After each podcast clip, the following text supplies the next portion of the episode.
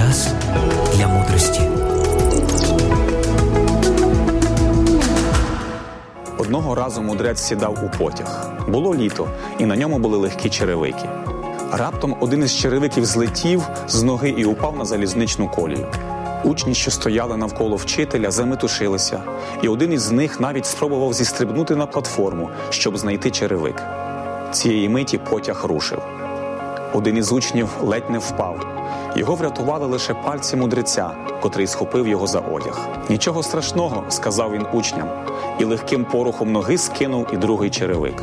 Потяг набирав швидкість, а учні з подивом дивилися на свого вчителя. Навіщо ж ви скинули другий черевик? запитав нарешті хтось із них.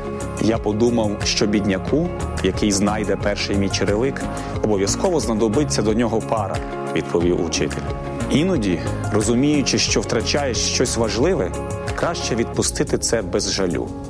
Адже все повертається назад, навіть добро, яке принесе комусь твоя втрата.